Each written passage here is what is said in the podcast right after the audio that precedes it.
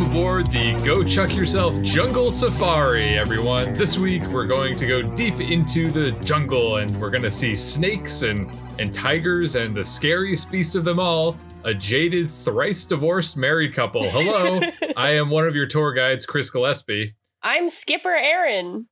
And we are here to remind you to keep all arms and legs inside the vehicle while we are in motion. If you want to keep them. Aha. That's right we do have some hungry friends that we're going to be seeing along this ride. So if they, uh, your arms might look pretty tasty, or maybe your legs, and they might just jump up and take it from you and have a nice little snack. Uh, so we ask that you keep all of your appendages inside the jungle vehicle. Uh, Aaron, do you have any other safety warnings you'd like to give? Um, I feel like I would like to start making some like wisecracks and be like, "You see that elephant over there? Looks like my ex-wife," or like something like that. But uh, okay, know. I'm gonna I'm gonna hold on to the microphone for yeah, right now, yeah. but maybe if Aaron has any oh, wait, wait, wait, uh, good ideas. Uh, Dwayne Dwayne uh, the Rock Johnson is that anything? Is he here? Jungle Cruise, em- oh, Emily uh, Bl- Blunt. Well, she, he she was here? gonna he was gonna be here, but we had to uh, postpone him due to the COVID nineteen pandemic. Oh, okay, so yeah, you'll probably be seeing him either uh, next spring or next summer. maybe on uh-huh. Disney Plus, maybe on the streaming service of your choice. Maybe they might just go straight to Disney Plus. Yeah. Maybe movie theaters won't exist in the future. You know, I Who did, knows? I did watch Artemis Fowl. Yeah. Just steamrolling us to a halt to let you know I did see it, and there is a scene where Josh Gad eats a bunch of dirt and it comes out his butt, and he like unhinges his jaw and he goes, "It's feeding time." And I just like you really needed to know that. Everyone really needs to know that. So I'm making the executive decision that if our jungle vehicle gets stranded anywhere or stuck and we need to uh, feed different people to the animals to pacify them, I nominate Aaron. Yeah, okay. That seems fair. Great. Uh, so the name of this particular uh, trek that we're going on is Chuck versus the Role Models. It is the 15th episode of season three of NBC's Chuck, and we are going to we're gonna get lost in it. We're going to have a treasure map. Maybe we'll find treasure. We're going to see animals. We're going to uh, kind of include this sub narrative about the the you know why it's wrong to poach animals and the dangers of poaching and how unethical it is. But then we'll kind of stop doing that after a few years when we realize it's unnecessary. You're doing like Disney Safari and I'm doing like Disney Jungle Cruise. So that's why that's why this is kind of weird and like like this is why I'm being kind of awkward because we're not on the same okay. page. We need right, to so, we need to create a new ride, I think. So it kind of sounds like we need to communicate better if our partnership is going to last the long haul. It sounds like it's all about communicating. Wow. We need to work out those issues. Mm, okay. So uh, speaking of communicating, I'm going to communicate the plot of this episode. Sound good? Yes. Let's let's get rolling on either the well, I guess you can choose, listener, whether you want to picture this as like a very large whatever vehicle they use on the jungle safari ride.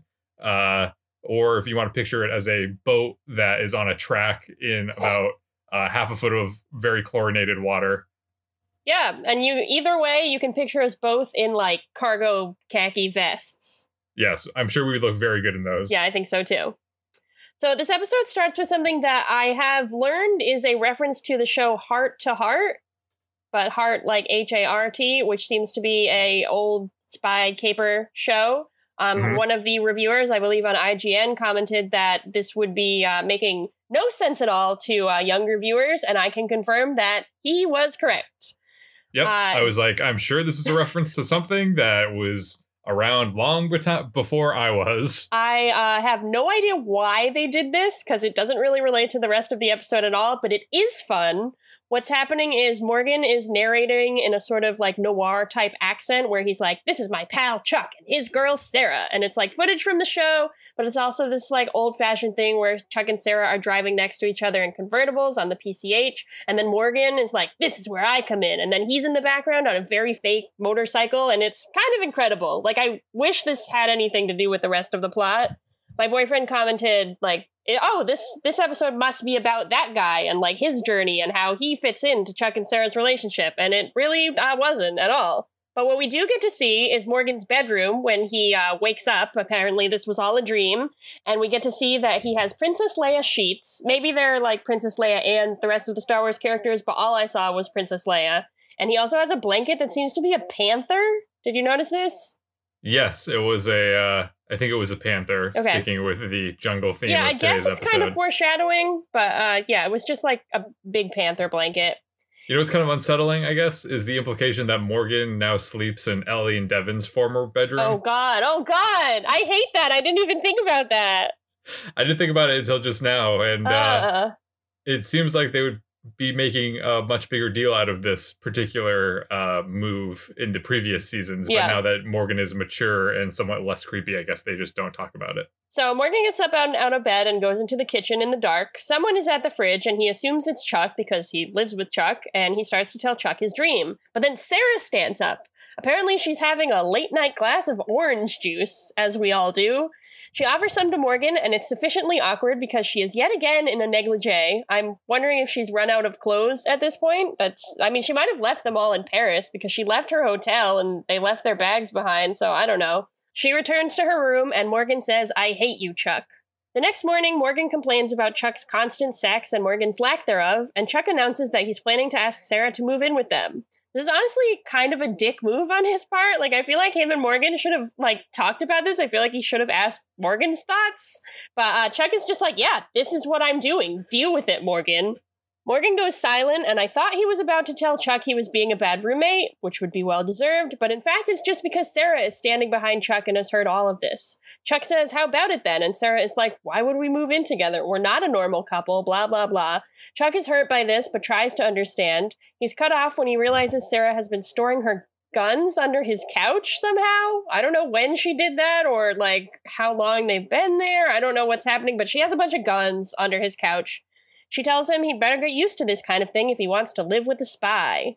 Also, when she asks why would we do that, a possible answer could be like, I don't know, Sarah, because you are basically homeless at this point. Because Yeah. once again, she's moved out of her hotel room slash apartment that she was in, you know, up to this point, and uh, is she just staying at Castle? She's obviously just staying with Chuck, but Yeah. seems like she's gonna go out and find her own place. Maybe I don't know. Yeah, I don't I don't know. It's a good question. Logistically, it makes sense for her to move in there, but she's a little uh, dubious about it. hmm So this is followed by a scene that I'm not really sure how tasteful and accurate it is, but it is Devon and Ellie arriving at a new town in Africa. It's pouring rain and surrounded by men with guns, and Ellie is alarmed by this, pretty understandably. She tells Devon that she's not sure what they got themselves into, but he says they're making a difference and offers to cook her dinner that night, and that appeases her for now. Back in Castle, Beckman tells Chuck and Sarah that their next assignment is to observe two other famous CIA agents, Craig and Laura Turner. Beckman apparently wants Chuck and Sarah to see how these agents operate because they've been married for 30 years, and she wants Chuck and Sarah to learn how to go about it properly. Also, Beckman wants Casey to train Morgan. Chuck is really amused by this, and we can tell that Beckman is too. And I, I, she's kind of, I'm on the fence about her still, but in this episode, she's a little bit sassy, and I kind of like it. Just the right level of sassiness. Yeah, yeah. Not like she's not putting anybody out, but she's just like making her little cracks. I, I like that side of Beckman. hmm Later at Chuck's apartment, he's bustling around getting ready, and Sarah yells at him for making her nervous, which seems a little rude. Like, first of all, she's like, she's she has decided not to move in, so she is a guest in his house. And I feel like she's just being like a little cagey this episode. I wasn't really into what she was doing, but uh, I assume she's dealing with her own stuff. Chuck expresses his own nervousness about the couple being impressed by him and Sarah as we see two figures walking through the courtyard. There's a particularly beautiful shot. Like, we don't usually get this type of shot, but we see like the full complex and how it's like multiple levels, and it looks really, really pretty. But then the woman, whose name is Laura Turner, comments, What a dump. We've never, no one on Chuck has ever commented or has ever said anything about Chuck's apartment like yeah. this. What, I mean, really, one way or the other. Nobody said it's beautiful, and no one said it sucks. I feel like it's objectively very nice looking. Yes, I agree. It has a courtyard and a fountain. That's nice. But I guess this is a a move of uh this is characterization, I suppose, of these characters. This is how Yes, they feel yeah, about yeah, yeah. things. Um, Chuck and Sarah open the door, and Craig says, Dear God, it's us 30 years ago. And Chuck says, Look, Sarah, it's us in 30 years. I want to note here that uh, the Turners are played by Fred Willard, who I was excited to see, and Swoosie Kurtz. So that's who they are. If you haven't watched this episode and you want to picture the correct people, that's who you should be picturing. After the credits, Chuck and Sarah have a kind of awkward get together with Craig and Laura, at which point I was thinking, do you think that the names Craig and Laura are kind of supposed to be like Chuck and Sarah? Because it's like a one syllable C name, and then like something that's like Laura, Sarah, they're kind of like two syllable names ending in uh. Do you think that's uh, on, on purpose?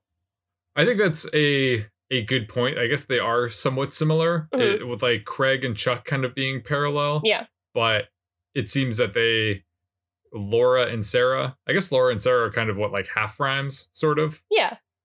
So yeah, maybe maybe the names are also mirroring Chuck and Sarah. It's kind that. of like when I was in high school and I wanted to write like a Romeo and Juliet kind of story, but like set in a high school. And I was like, okay, like the Romeo character is going to be named Roman and the Juliet is going to be named Julie. And it, so it's kind of like that, you know? Whoa, Yeah. whoa, you just blew my mind. I know, right?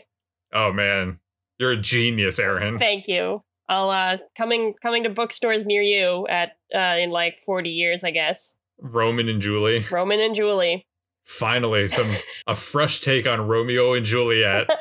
I we we haven't had any of those ever. No.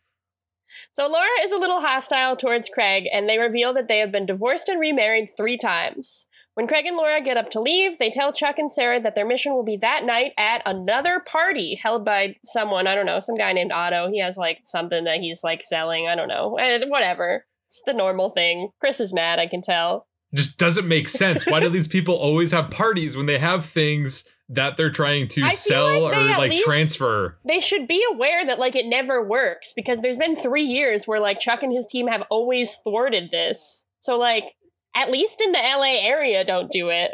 Here's a concept. Why don't you throw the party after you successfully sell the thing that you're trying to get rid of? Good plan. And you can celebrate and relax with your newfound earnings instead of being like, well, I have this thing that I would really hate for someone to steal. It's just upstairs. But yeah, a bunch of strangers come on into my home. Perfect. Chuck says he can't wait to see the Turners in action, and Sarah looks at him a little dubiously.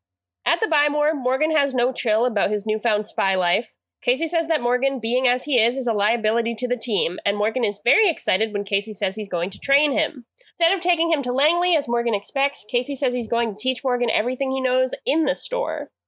We cut to the party, where Craig and Laura tell Chuck and Sarah to avoid the bad guy Otto and his guards. As Chuck and Sarah are observing, though, Otto sees them and makes a beeline right for them. I don't really know what's going on here. I guess he notices that there's someone that he didn't invite or like something, or maybe he's attracted to Sarah. That's kind of the direction I thought they were going to go in. But Mhm. before Otto can get there, Craig and Laura step in and engage him in a conversation. Chuck is impressed, but Sarah says the Turners are not all that great.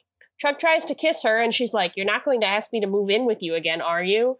And I I just don't, I don't know what the deal with her is in this episode. She's just kind of hostile. Here's what makes me so anxious about the next scene it's dark and like party time up in Chuck and Sarah's life, but we cut back to Morgan and Casey, and they're still at the Buy More. Like, what shift are they working? What time do you think it is? Because it's like, I, I mean, maybe it's winter and it gets dark earlier, but like, it's making me nervous that like Chuck and Sarah are off at a party. Like, parties usually start like 8 p.m., 9 p.m., 10 p.m., and like people, the Buy More's still hopping at this point. Like, it's full of customers. What do you, Yeah, what that's do you fine. think? No, it's not I'm not per- okay. I'm not perturbed by this at all. They I'm- could the Buy More's probably closes at like 9:30 or 10, well, what time do you think they're at the party? like 8. Okay. I mean, I guess, I guess if it's like, I guess if it works out that way, it's fine. But I was just very nervous that they were working like way too late hours. As Morgan's first lesson, Casey points out a beautiful young woman looking at either some printer cartridges or the massive Fable 2 display that they still have set up behind her. Check it out. Fable 2, sponsors of Go Chuck Yourself. Casey tells Morgan to go get the woman's phone number. Morgan reluctantly goes over, and it seems to be going well, but when Morgan comes back and hands Casey the phone number on his business card, instead of her number, the woman has written, You disgust me. It's I I really wish that she had written you disgust me with a smiley face. Like I, I just feel like the smiley face would have been a nice touch, but I think she just wrote you disgust me. They got me. I was surprised. I was like, wow, was Morgan really that successful in Yeah. getting the phone number that easily? Yeah. I wonder what he said. We'll never know. Back at the party, Chuck and Sarah catch Laura drinking heavily. She points out that Craig is flirting heavily with a younger woman and left his mic on, so they all hear him asking the woman to come back to his hotel room later that night. A drunk Laura says she's off to steal Otto's software, but then she trips and falls. Craig comes over to help her, but then he throws out his back. Chuck and Sarah are alarmed and say they'd better all get out of there before their covers are blown, so they sneak away while Craig and Laura are hanging out on the ground. and Chuck and Sarah agree to go steal the software themselves. Chuck and Sarah head upstairs to Otto's master suite. Sarah immediately looks for a safe while Chuck starts sneezing and he announces that there must be a cat around because his allergies are acting up. Yeah, We something really- we've always known about Chuck is that he's allergic to cats. He loves the Eiffel Tower and he has a severe cat allergy. Uh, at this moment, Chuck finds a leather whip on the bed and comments that Otto must have, um, you know, used that whip for certain uh, sexual deeds, I guess. Uh-huh. And he's just kind of like, you know, that's that's cool, whatever. Uh, but then Chuck plays around with the whip and is like cracking it, and then Sarah looks up at him and very gravely says, "Chuck, put the whip down." And Chuck doesn't understand why until he turns around and sees a tiger, A tiger! emerging from the other room. There's not enough animal capers in Chuck. I I never really thought about that before, but like seeing one now, I was very excited. Yes, I felt the same way. Um, the tiger is not too pleased by seeing Chuck and Sarah and begins to growl. And well, okay, so the tiger, we find out her name later is Sasha, so Yeah. I'll just refer to the Okay, tiger as. Sasha. Yes. Sasha is not too pleased by seeing Chuck and Sarah and begins to growl and uh, lick her lips while she hops onto Otto's bed. She's so We see- cute. We see that she is wearing a diamond studded collar, which Chuck flashes on. And yes, as it turns out, the software that they are looking to steal is embedded into Sasha's collar. Sarah grabs Chuck and they run into a walk in closet, and Chuck tells her about the collar. They prop up a chair to block the door shut, and Chuck says that they need to think like the Turners, but Sasha starts to claw through the door. So at this moment, Sarah goes all Joe Exotic and takes out a handgun, presumably to shoot the oh my tiger. god, it was so upsetting. Chuck then articulates something that nobody at Joe Exotic Zoo ever said, which was, no, you cannot shoot that tiger. Uh, he explains that they're endangered and majestic. Sarah asks if he has any better ideas, uh, and he kind of struggles to think of anything else as Sasha rips through the door like tissue paper. Back at the Buy More, there are notably fewer jungle cats. Mhm. Casey tells Morgan that he needs to prove his stealthiness by stealing something from the Buy More. Morgan says no problem and steals what looks like a baby bottle pop Yep. from the candy shelf, but Casey punches him and tells him that he has something a bit more difficult in mind. I need to preface this next part by saying that me quoting what I'm about to quote is not an endorsement of its author or any of his despicable life actions. Trapped in the closet, Sarah and Oh, Chuck God. bicker about whether or not the Turners are positive role models. Chuck says that there are worse people for them to turn into, but Sarah says that she'd rather be eaten by a tiger, which, luckily for her, seems like a strong possibility at this point. As they quiet down, Chuck and Sarah realize that Sasha is no longer clawing at the door. In fact, Chuck says that the sound that the tiger is making sounds a lot like cut to Big Mike sound asleep in his office. I was so excited to see him. Morgan opens the door as Casey watches from the window. We hear a voiceover of Casey telling Morgan, Your mission is to steal Big Mike's keycard. I feel like And- we didn't need the voiceover. I feel like we could have just inferred what was happening. Well, I felt the same way. I kind of felt about the voiceover the way that I felt about the appearance of the tiger was I was like, yeah, Chuck doesn't really use a lot of voiceover. Yeah. You know? Yeah. Just like they don't use, use a lot of animal hijinks. Mhm. Um, I I observed in the scene. I thought that there was a picture of Big Mike and Bolonia with lightsabers. Um, so I thought that was kind of cool. But then, in fact, it's a picture of them with fishing poles, which is maybe Oh. more cool. Like he's he's imparted his uh, his love of fishing onto his significant other, and that's nice. They're sharing Mm-hmm. they're sharing hobbies. Yeah, we don't hear about her much anymore, Yeah, but it seems we like they must be her. doing well. Yeah. Yes. Sasha is indeed asleep on the bed, and Chuck and Sarah exit She- the closet. She's very What? she's very obviously awake. I don't think you can like make a tiger pretend to be asleep. Um, there's like some shots where you can see that her eyes are open, but uh, she's she's supposed to be asleep. We'll say. Uh, s- so Chuck comments that the tiger is as asleep as Big Mike after he eats a baker's dozen of donuts, and then he and Sarah bicker about who's going to approach the tiger until Sarah says, "Just do it." And now we have intercut shots that mirror each other of Chuck approaching Sasha and Morgan approaching uh, Big Mike. Chuck's situation is a little bit more difficult because he has to suppress his allergies, which get which get worse and worse as he gets closer to the tiger. Uh, and I wanted to ask you, Aaron, would you rather steal something from a sleeping Big Mike or a sleeping tiger? like I I'd really like to like be in the room with the tiger because I think it's like pretty sweet. But like I feel like Big Mike is like objectively like Big Mike probably won't kill me. Like he might get mad at me, which like considering my anxiety, that might be worse than being killed. But um I don't know. I yeah, I guess I'm just gonna go with Big Mike. Okay, that That's was my a logic. That was a kind of a roundabout way to get to the obvious answer of that question.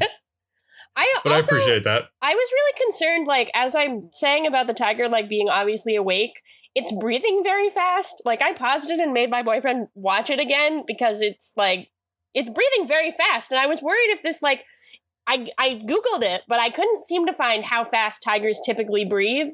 So I was worried that the tiger, like, as an actor, was stressed out about having Zachary Levi, clo- like, creeping so close to him. Also, Zachary Levi is actually allergic to cats. So I don't know if this scene was hard for him because like he's he's in a room with a cat, which he's allergic to. Okay, so I will you were very critical of the tiger and the way that they present the tiger. You're, you, it's supposed to be asleep, but you're saying it's awake and all of that. But it was clear to me that Zachary Levi and the tiger were never at, in the same room at the same time. Was that not evident to you? No? It seems to me that they like superimposed Zachary Levi onto the shots of the tiger. Okay. And then the way that they edit it, you never actually see him certainly with a tiger. Okay. Well, that's that's fine.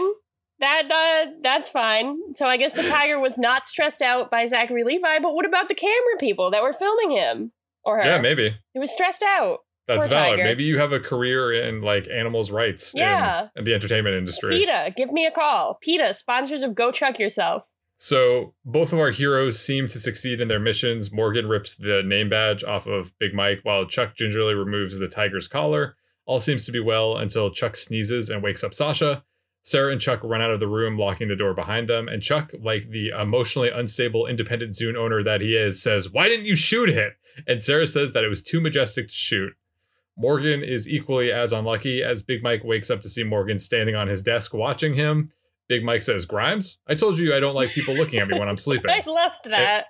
And Morgan apologizes and explains that he took the name card because he thought it was constricting Big Mike's uh, windpipe. So he Big was Mike's- concerned, like I was concerned about the tiger's breathing. Morgan was concerned about Big Mike's breathing. Big Mike says that he's a grown man who can take care of himself, but Morgan can get him another donut. Casey shakes his head in disappointment. Uh, here's a phrase that we've never said before here on Go Chuck Yourself. Back in the Congo, Ellie and Devon are having their dinner date.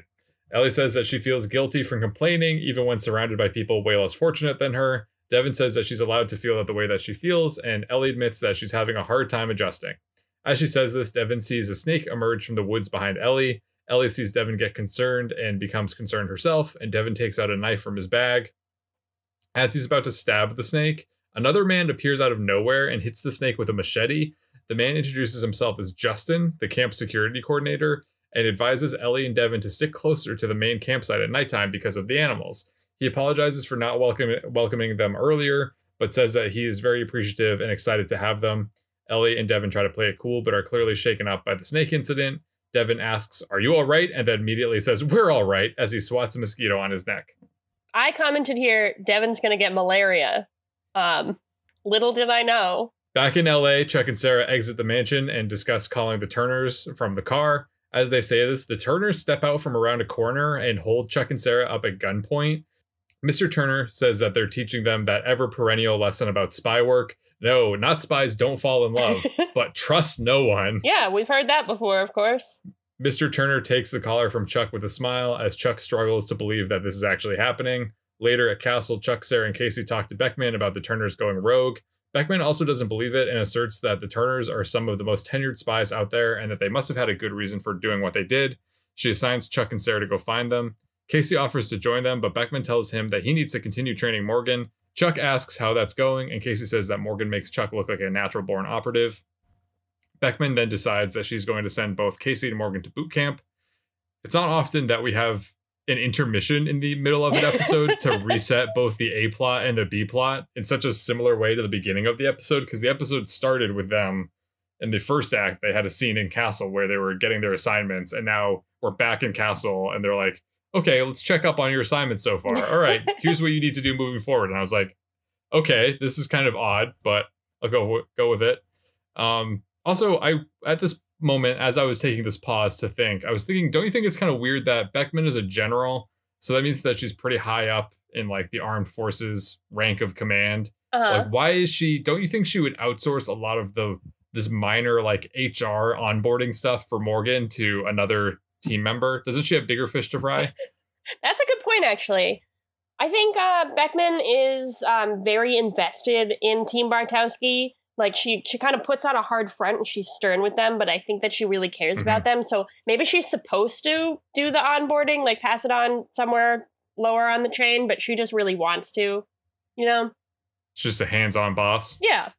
She, Yeah. uh, I bet she doesn't. Well, uh, we've seen her office, so we know this isn't true. But I feel like she's one of the bosses that like doesn't have a door. Like she's just like, my door's always open because I don't have one. Just come on in. Back at Chuck's apartment, Chuck rants to Sarah about his frustration with the Turners. Not only did they betray them, but they also made them look like fools to Beckman. Chuck starts to clean the dishes, and Sarah asks why he's doing that. To which Chuck responds that Bartowski's clean when they're stressed, which Something we also know. Much well, they Yeah, I mean Ellie Ellie, does that. this. Yeah. yeah. Uh, he continues to vent that the Turners were supposed to be their role models, but they ended up being cold, callous jerks. Chuck says that he's concerned that Sarah will never move in with him now, that he's seen what happens when people are in relationships for a long time. To which Sarah says that they are not the Turners and that they need to focus on finding the Turners. Chuck contends that they won't be able to find such seasoned spies until Chuck comes across Mr. Turner's empty martini glass with the inadequate cherry. I don't know if we mentioned this before, Yeah, but they had drinks when they were first meeting, and Chuck had made Mr. Turner a Manhattan, and Mr. Turner, Craig, felt like the cherry that was in the Manhattan was not adequate enough for the proper Manhattan, and that there's only, they told them that there was only one hotel in Los Angeles that had the proper kind of cherries, and that's called the Grand Ambassador. So Thank you this- for covering my ass, Chris. that's what safari tour guide partners do. we got to look out for each other. Chuck says that Sarah can't be sure that they're there, but Sarah don't give a shit and is already taking out her gun.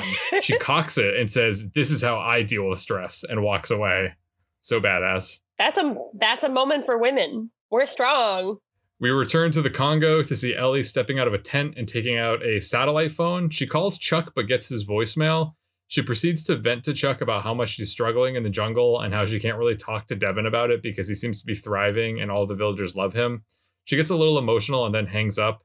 Our new friend Justin sees this and approaches her and tells her that if she ever needs to talk, she can talk to him, but Ellie insists that she's fine before relenting and admitting that she's not fine. She tells Justin about growing up with Chuck. Apparently, they used to go camping in the backyard, and Chuck would fall asleep in the tent. But then Ellie would go back inside and sleep, and then set an alarm to make sure that she went back outside to the tent before Chuck woke up. That's sweet. She asserts that she's just not built for like living out in the outdoors and in this jungle and a really, you know, taxing, uh, stressful situation. But Justin says that she is built for being a doctor there. It just takes some getting used to. So at the Grand Ambassador Hotel, actually, no, hold on. So Chuck has been is ignoring because Ellie alludes to leaving Chuck a lot of different voicemails. This week's episode for Chuck is not that stressful. Obviously, it's like the baseline stress for you know what Chuck is doing, but his Chuck he knows that Ellie is in Africa and he's been ignoring her phone calls and not returning them. That is what we are led to believe. I think that like maybe if we do some of the mental legwork, we can uh, we can pretend that they're like playing phone tag that he like they haven't gotten used to the time difference and he keeps calling her when she's asleep and vice versa, but like Mhm. from the information that we receive, yes, that is what seems like it's happening. So at the Grand Ambassador Hotel, the Turners are hanging out in their suite discussing how they're going to sell the collar and its software. They muse about always having done the right thing for 30 years, but now they're going to get their reward as jaded old people. Mrs. Turner says that she feels bad about disappointing Chuck and Sarah, but Mr. Turner contends that Chuck and Sarah can never cut it as real spies because they are actually in love. Mrs. Turner questions if Mr. Turner still loves her, and Mr. Turner says that their love is different. It's aged to perfection. Mrs. Turner then calls him out for hitting on that younger woman back at Otto's party, and Mr. Turner says that he was just causing a diversion, but Mrs. Turner does not believe him. The two squabble until room service knocks on their door. Mr. Turner opens the door to find a tray with a single Manhattan on it with a card that says compliments of the Bartowskis, which is, I hope, as a professional copy editor, Aaron, you were shook by this card. I, I actually did not look at it very closely. Was it misspelled? it was compliments of the Bartowskis. Uh-huh. So it would singular Bartowski apostrophe S. That's too bad. That's a shame. Shook my head. I was disappointed. I So- uh yeah, when I am not working, I turn off that part of my brain. So That's fair enough. I understand. Once again, I have your back. thank you. I appreciate it. So as Mr. Turner is examining this, Chuck sneaks into the host the hotel suite through the window because there's nothing Chuck loves more than sneaking into hotel rooms He from their it. windows or balconies. Chuck is in the hotel room. Uh, Mr. Turner comes back into the hotel room confused, only to see Chuck and Sarah. And Sarah's holding both her gun as well as Mrs. Turner's gun. Mr. Turner puts his hands up and asks how they found them. And Sarah says that they were the only room that ordered 12 Manhattans. That's a lot. Do you think like do you think that they were sharing them or do you think that uh he just had 12 himself? Maybe they were sharing them, but also if he's been drinking them for 30 years, his tolerance is probably pretty high. I mean that's Liver true, but like shot. 12 is a lot. That's double digits. Wow, who's counting, Aaron? Fun police over here. okay. Back in Castle, Casey has Morgan in Castle's shooting range. Morgan seems to know his way around a handgun, which is kind of surprising. Morgan explains that his knowledge of guns is all from video games, and Casey reminds him that this is real life and it's not a video game. Morgan points the laser focus on the target and then pulls the trigger and immediately throws the gun in the air, which I thought was a nice touch because it's very loud. And I've never uh, shot a gun before, but I imagine if you were not used to it, it's probably you would also throw the gun in the air. Are you are you asking me if I think that I would throw a gun No. in there?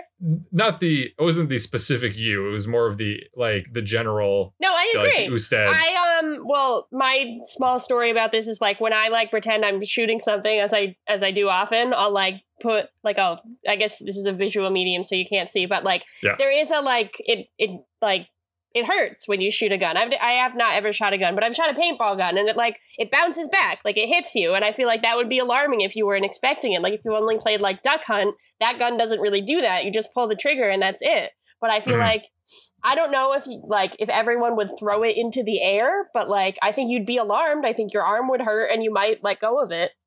I liked it. We are of course talking about the recoil i guess there's the Yes. the word for this term Yes. and uh, if that was not clear from what aaron was just saying aaron apparently does recoil when she does finger guns yes. you really commit to a level of realism with your finger guns Yes, that is what I was trying to say. Thank you. Thank you again. so anyhow, um, they're having this little awkward moment with the guns. Casey catches the gun after Morgan throws it, and he immediately tells Morgan to sit down. Morgan is concerned that Casey's going to fire him and alludes to feeling worse than when he got fired from underpants, etc. I love So- that detail. There's a detail that we did not know about Morgan's career that he used to work across the plaza from the Buy More at underpants, etc. And he was fired, so he had to get a job at the Buy More. Yeah. There's there's a rich Morgan Grimes backstory. it's so rich that they really should explore it in a, a spin-off Yes. of just called Morgan and go make it a uh, prequel to Chuck about Yeah. Morgan working in underpants, etc. This is a terrible idea. No one should do this. Casey tells Morgan that it's not the end of the world, but Morgan says that all he wanted to was all that he ever wanted was to be a part of the team, and now he blew it. Casey reminds Morgan that Morgan was there for him when the CIA fired him, and now he's there for Morgan. And this is kind of like an unexpectedly sweet moment. Morgan tries to hug Casey, but then Casey pushes him away. As this is happening, Chuck and Sarah bring the Turners back to Chuck's apartment, handcuffed. Sarah holds them accountable, but the Turners bicker about whose idea it was to steal the software and who should be held responsible. The bickering pushes Chuck to his boiling point and he yells at them and says that it's one thing to betray the CIA, but it's another thing to betray your partner. Chuck reminds them that the Turners were there to teach he and Sarah how to be a great spy couple and that Chuck looked up to them. Mrs. Turner seems to be touched by this, but Mr. Turner tells Chuck to check back with him in 30 years. He says that the CIA has a way of breaking young idealists, especially if they're in love. Sarah and Chuck look at each other, but before they can really process this, there's a knock on the door. Sarah thinks it might be the marshals that are there to pick up the Turners, but Chuck looks through the window and sees that it's Otto and Sasha. There's a pretty adorable shot of the tiger looking through the peephole. Then Chuck rushes to the couch cache of weapons to take out a gun. Unfortunately for him, Sarah emptied it out at Chuck's request, so they're weaponless. I'm kind of confused about this because they've kidnapped the Turners and tied them up at the kitchen table, and they've done this without a gun. Like the Turners are just like listening to them. I don't know. I feel like they should. Sarah should at least have had a gun, but apparently she left it in the car. I don't know. I feel like it's just not that smart. Well, she had at least Sarah had the two guns Yeah. from the hotel room. So did she at leave least them in the those. car? Like where did she put them? Oh, I don't know. Yeah, so I don't I don't know what's happening here, but they don't have any guns. Thinking fast, Sarah locks the Turners in the bathroom and Chuck goes to open the door. Otto and his tiger immediately rush in. This is where we find out the tiger's name is Sasha. Her handler leads her through the house where I don't really know what's happening here because my assumption initially was that she was like kind of like hunting, like sniffing for the turners to find them. But when I was researching how fast tigers breathe, I learned that they don't use their sense of smell when they're hunting. So maybe that's why it just takes her a conveniently long time to find the turners in the bathroom. I don't know. Was she looking for the Turners or was she just looking for the collar? Just looking that the Turners around? Still had. I mean, that's that's fair. I don't either either one. She's looking for something. She's on the prowl. Meanwhile, Chuck and Sarah pretend that they crashed Otto's party for non-spy related reasons. But he supposes that Chuck's apartment is a CIA safe house and Chuck and Sarah are not actually a real couple. He puts a gun to Chuck's head and tells them all he asks is for them to hand over the Turners. It's not really clear if he's like gonna also let them go, but basically how he says all I ask, it, it kind of seems like they can sell out the Turners and then they'll be okay. Chuck pulls Sarah aside and suggests they do it because even if it makes them no better than the Turners, that might be where they're headed anyway. Sarah asks if he really believes that, and he says no, so they tell Otto they can't help him, which is stupid because, again, Otto literally has a gun pointed right in Chuck's face. Like, he could blow Chuck away for this, but yeah, he doesn't. Sasha discovers the bathroom door that she literally walked past to get further down the hall before. Like, this is again like Tiger's sense of smell. She just, like, didn't, I don't know, like, she didn't notice that there were people in there. She didn't, like, smell her collar. I don't know. Sasha, come on. Uh, Otto goes to investigate. Unfortunately, when they open the bathroom door, they find out that the Turners have escaped out the window. Sarah and Chuck are upset to learn that the Turners have once again left them with the bag, but Otto and his men aren't all that moved. Then the Turners burst in through Chuck's back door with their guns drawn and point them at Otto to prove they're not traitors. Yay, that's nice, you know? It's fine. Meanwhile, Casey and Morgan are returning to the complex from work, and they find the tiger's handler knocked out and Sasha on the loose. They hide behind some bushes. There's another intercut scene as Morgan says that the world needs men like Casey, but doesn't need men like Morgan, so he's going to sacrifice himself by leading the tiger into Ellie and Devon's empty apartment. He runs in and the tiger runs after him, and instead of then like jumping out and shutting the door, Morgan just locks himself in there too. This is cut with Chuck flashing and fighting the bad guys, then him and Sarah drawing their guns on the Turners. Also, I should note that uh, Cobra Style is playing, and I it's been used a lot in this like latter half of this season. Was it really? Yeah. Did you notice that? No, I didn't think it. You didn't notice Cobra Style? I didn't. Maybe it was. Maybe I'm confusing something else with Cobra Style, but it's you know maybe it wasn't. Oh, I'll have to. Maybe Yeah, I'll have to go go back back and check. I I, thought that would have stood out to me, but maybe it just I didn't. could have been completely wrong. It could have been like some other like Chuck like fight song that I just think is Cobra Style, and I haven't really remembered what Cobra Style is. But uh, I I thought it was Cobra Style. Maybe it's not. Okay. I could be wrong. I'll check it out. Yeah, please do. Uh, foremost uh, Cobra style expert Chris Gillespie is on the case. Morgan jumps out a second story window that actually isn't all that high because it's above stairs, and Casey catches him. Apparently, tigers can also jump because Sasha stays inside Ellie and Devon's apartment, and everyone is safe. Are you looking to see if Cobra style is in the episode? Uh, according to Wikipedia, which I think does a pretty good job of tracking all of the songs that Uh-huh. are used in any given episode, Cobra Style is not mentioned Ah, at all. shit. Okay. How does Cobra style go again? That's the one that's like bong, beep, beep, bong, beep, bong, bong. That's Cobra style? Ah, I thought Cobra Style was in this episode. Maybe I mean, I it's it not up. hard to. I mean, they probably had some kind of stock song that Yeah, basically that's has probably the, what it was. the same Wow, vibe as Cobra Style. I'm ashamed. I'm sorry Yeah, to all of our listeners. This is like, this is a great betrayal. All the more reason that we're excited to feed you to the alligators, if Yes. need be. Yeah. If our if our safari Even if, even if not gets- need be, you could just do it anyway. I deserve it. just okay, yeah, that's Yeah. fine. Thank you, I appreciate that. Okay, so we'll we'll do that at the end because I've got a little bit left to say. Once the bad guys are out of commission, the Bartowskis and the Turners face off. Sarah and Laura refuse to put down their guns, but the men do. Chuck says that he can't let the Turners go, and Otto agrees that it's over. Back in Castle, Beckman congratulates all four of them on their mission, then moves on to the Turners' actions. So I I was wondering, like Sarah thought that earlier, like marshals were gonna show up and like take the Turners away. So did they just not? Like what what happened here? Why are they all back at Castle? they called off the marshals because I guess they the Turners are forgiven for helping save Chuck and Sarah. Yep, that seems okay. Chuck is about to make an appeal on their behalf, but then Sarah speaks up for them entirely, saying that their double cross was actually a triple cross to trap Otto. Beckman doesn't even question this. She's about to give the Turners their next assignment in front of Chuck and Sarah, apparently, when also in front of Chuck and Sarah, the Turners just make their retirement announcement. And it's like effective immediately. They're not giving two weeks' notice. They're like, we're gone. Beckman says, Who will possibly take your place? And they point to Chuck and Sarah.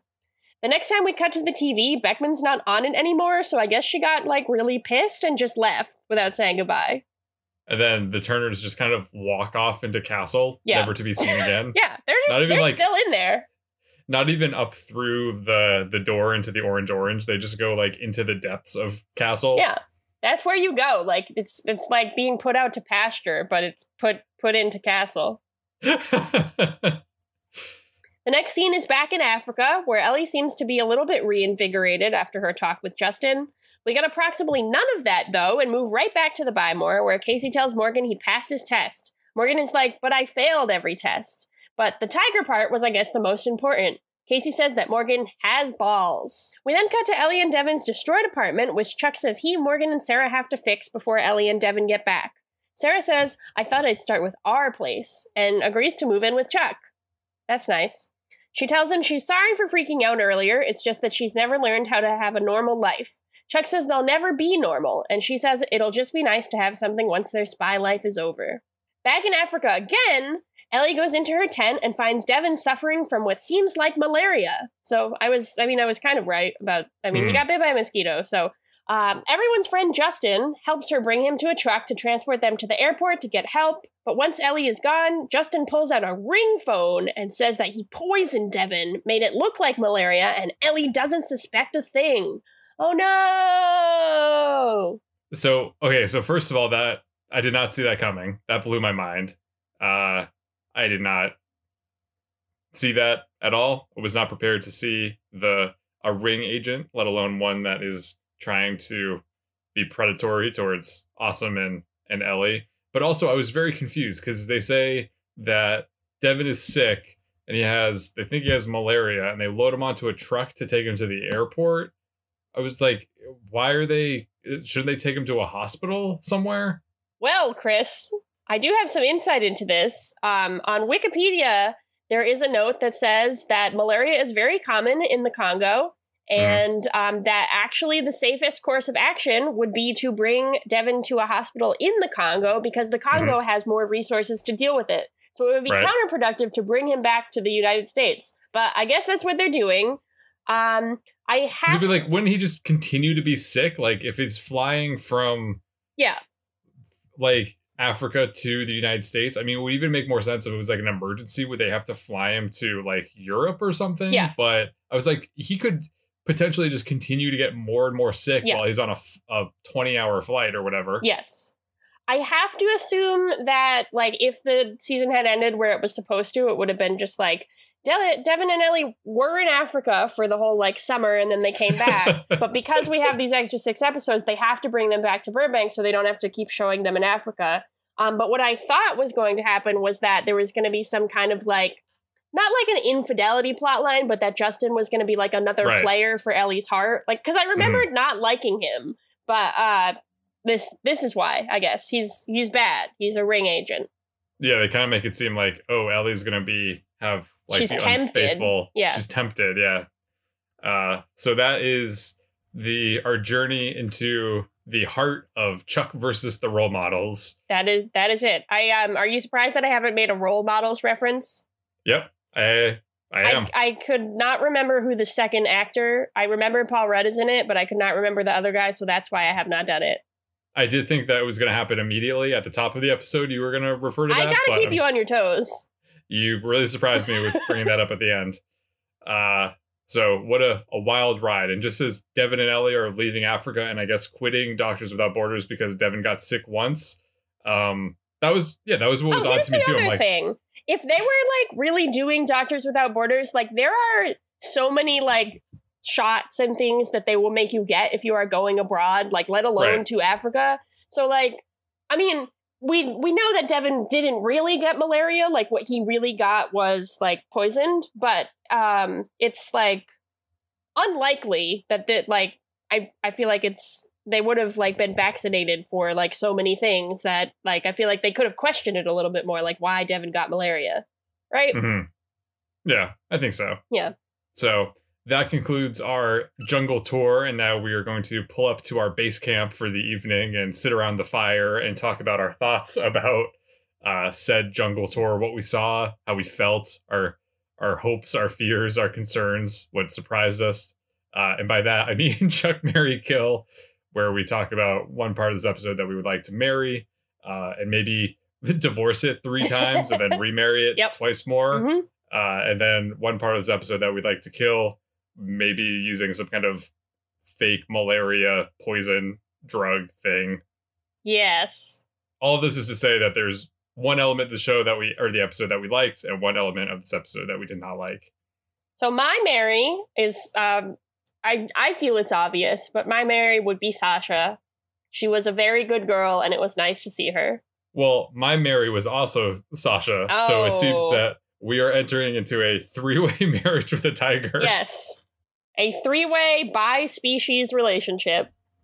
which is using two different elements of Tiger King in a way that they have not been crossed over before. Um, last time, I don't know if I keep. I know you just know about these things, but you had said that you weren't going to watch Tiger No, King. I have not watched it. That's fine. I respect that. Um, but there's a there's both a lot of tigers and also a three-way marriage. So Right. That's so what we're doing. That's we are we're the Tiger King 2 is what Go Chuck Yourself has become. Tiger King 2, go chuck yourself.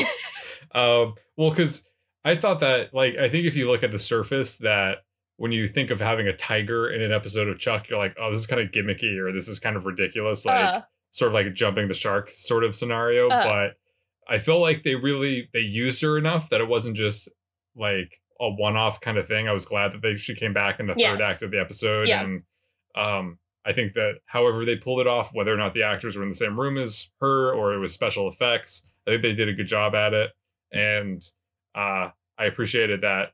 that is a uh, much more detailed uh, reason for that Mary. Mine is just uh, that she was cute. And then it also, I mean, you learned about tigers, you researched That's tigers, true. Yes, I did like the that. respiratory systems Yeah. of tigers. Mhm. You were not a veterinarian, but you are about one one hundredth percent closer. what? Sorry, one one hundredth of a percent closer to becoming a veterinarian than you were like prior to or this a episode. zoologist as i wanted to be in third grade i feel like all third graders are like i want to be a vet and or a zoologist Wait a second. So you're telling me that you not only came up with an, a, a modern retelling of Romeo and Juliet, but you also wanted to be a zoologist when you grew up? How you're such a trendsetter. You're groundbreaking, Aaron. yep i'm an Uh, enigma i'm a unique woman uh yeah so i'm glad that we both liked it it was a different move and it was Yeah. fun and it was weird and i think yeah so like what cool. what do you think will be coming up next on chuck like you think they'll have like a monkey at some point maybe like a goat we had snakes and tigers in this episode okay well i guess that the the real truth is that we're gonna have to have uh lions and bears because those are the only that's we got tigers so we need Mhm. lions we had tigers bears and and oh my so what would you like to kill this week aaron probably that joke. Um, I think that the Africa stuff was weird, and I think that like for the reasons I named, like it's. I feel like they just weren't planning to like go to Africa. Like I feel like it was going to be a thing where they Ellie and Devon would come back and be like, "Wow, we had such a great time in Africa. Here's some stuff that we did." But because they have these extra episodes, we had to see them there. But I just thought that the way that this episode used it, it just felt like like I saw. I believe the IGN review that I referenced was, or it could have been an AV Club review, but it commented that it felt like they were using the Africa scenes solely to set up this twist at the end. And so what it actually amounted to was like one of the things where we get a lot of like kind of unnecessary not, not even unnecessary but like a lot of more uninteresting scenes that then lead to something interesting like for a later episode and so i felt like i just if they were going to go to africa i wanted them to like go all the way and like show some interesting things or like make some interesting points. And it was really just like setting up the fact that this justin guy was going to be bad. I also Mhm. thought that they didn't really like i don't know.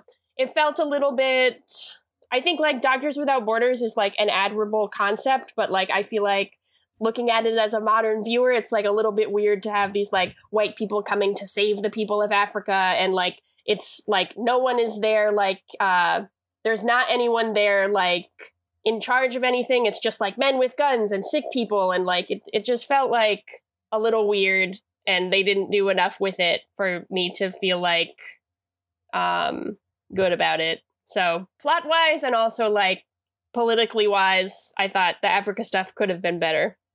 Yeah, I think that's a really good point because they they literally arrive in Africa at the beginning of the episode and then they leave at Yeah. the end of the episode. Yes. and they don't really flush it out or anything. And yeah. And all I so think- all we know about it is that like there's men with guns, they almost get attacked by a snake, and then there's like a ring agent there. Like that's all that's Right. everything. And I feel like if they wanted it to be like well rounded, it could have been better. And like Ellie is overwhelmed by it, but Devon seems to be doing an okay job. But he's also concerned because he knows that Ellie's stressed. Yeah. And um, also, you know, you're right. It's kind of watching this in this particular period. Yeah.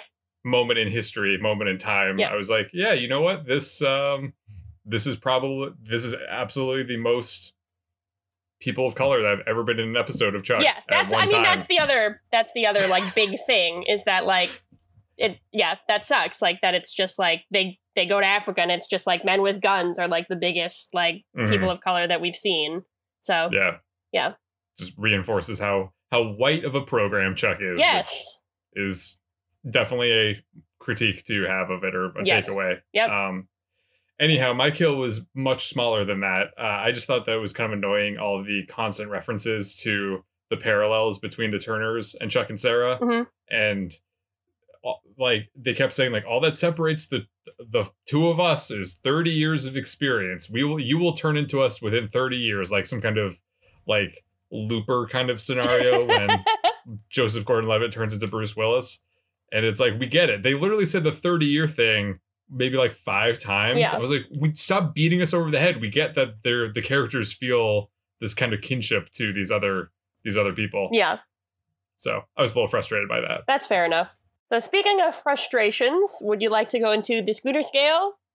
the scooter scale is going to be more of an airing of grievances than a celebration this week and the scooter scale is how we we uh rate this particular episode on a scale of 0 to 5 corn dogs I think this might be my lowest score for this season. I um, you're the one with the uh, the graphs, the intricate uh, numbers and statistics, but Yep. I am going to give this episode a three. Um, it's a little higher than I had written down. I was planning to give it a two point seven five, but in talking about it, there were there were plenty of things that I liked about this episode. I thought that it had some highs, especially like with the tiger being well used and like I the like weird beginning I liked, but for all the reasons that we've already talked about and what you said, like yeah, I I think that the Turners was a very interesting concept. I think that's kind of funny that like the CIA would bring in another CIA couple, but I don't think it was used for either like their their talents as actors for the concept of the Turners in general or how Chuck and Sarah were reacting to the Turners. I didn't think it was like as interesting as I wanted it to be. I thought that the episode kind of didn't do right by Sarah, where like I think we were trying to like do a metaphor where like Laura was jaded and Sarah is jaded, and like there's kind of like this tension, and like Sarah's a little bit grumpy, and maybe she's um kind of dealing with the repercussions of like agreeing to this like quote unquote normal life with Chuck, but I feel like it was it was just like a little bit not I don't want to say anticlimactic, but it was just like the setup I felt like was better than the actual payoff. And also what the Turners did didn't really make sense and like there wasn't really enough of like a um like they escape out of the bathroom but then like use that escape to come back through the back door and ultimately rescue Chuck and Sarah. So I feel like there wasn't enough of a question of like if they were actually bad and like why they actually went bad was kind of weird. So I don't know. I just think like for the talents of like Fred Willard and Swoosie Kurtz, like I would have liked to see them do a little more. Yeah they kind of they're like why they were doing what they were doing their motivation was basically like yeah we just wanted to Yeah. because they're like we're it was uh, why are you doing this and I'm like well, i don't know like who are you going to sell it to yeah we don't know Yeah. And that why why are you not doing this anymore yeah we don't know Yeah. kind of flimsy Yeah. uh, i will match you i also am giving this episode a three How Uh, exciting. I enjoyed this episode, but once again, it kind of felt sort of light and frivolous compared to some other episodes this season. Uh, but overall, I feel like, like you said, like I kind of was like, I don't, I don't love this episode, but I was like, Yeah. yeah, it was fine. Yeah. It was enjoyable enough. Um, I don't think it was the funniest episode or, Yeah. or the most action packed or the most dramatic, but it was pleasant enough. Yeah. Got to got to watch a tiger run around. That's true. what else can you what else can you ask for? So I wanted to uh, note this this comment from um, Eric Goldman at IGN. He says, "I kept wanting either Morgan, Chuck, or Sarah to at least mention in passing that Morgan actually had beaten Chuck to the punch when it came to betting a beautiful statuesque super spy. Remember Carina? Morgan should be pretty psyched to know the truth about Carina if he hasn't been told yet." Which is a good point. Like, especially that last sentence. Do you think they've told him that Carina is a spy? Does does he know now that like he's um like her history? Like, is he even thinking about it? I think it's pretty interesting. Yeah, I feel like we had discussed when in Chuck versus the Beard when Chuck is filling in Morgan about all of his spy Yeah. stories Yeah. that that probably would have come up. But Yeah. yeah. it doesn't seem like it's something that is at the forefront of Morgan's mind. Yeah. I don't know. I think it's interesting. Morgan seems to be in the midst of a uh, proverbial dry spell Yes. uh, in terms of dating. yeah, but maybe that'll change. Maybe soon it will change. Maybe someone from his past will return in Mm. like next week.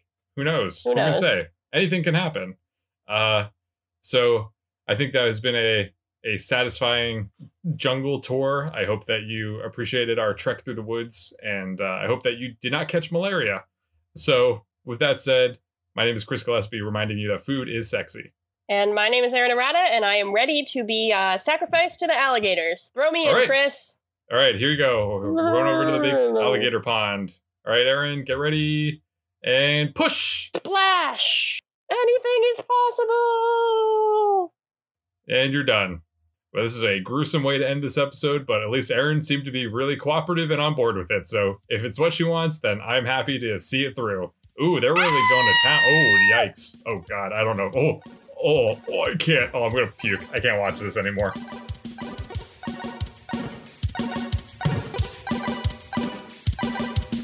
Thanks for listening. As always, a big thanks to the artist Hadakoa and the fine folks at freemusicarchive.org for providing us with our theme song, Warm Up. If you want to drop us a line, you can reach us at go chuck yourself podcast at gmail.com. Don't forget to like and subscribe to Go Chuck Yourself on your preferred podcast platform. New episodes come out every Monday morning, and you do not want to miss a new episode. Thanks again. We'll see you next week. Bye bye.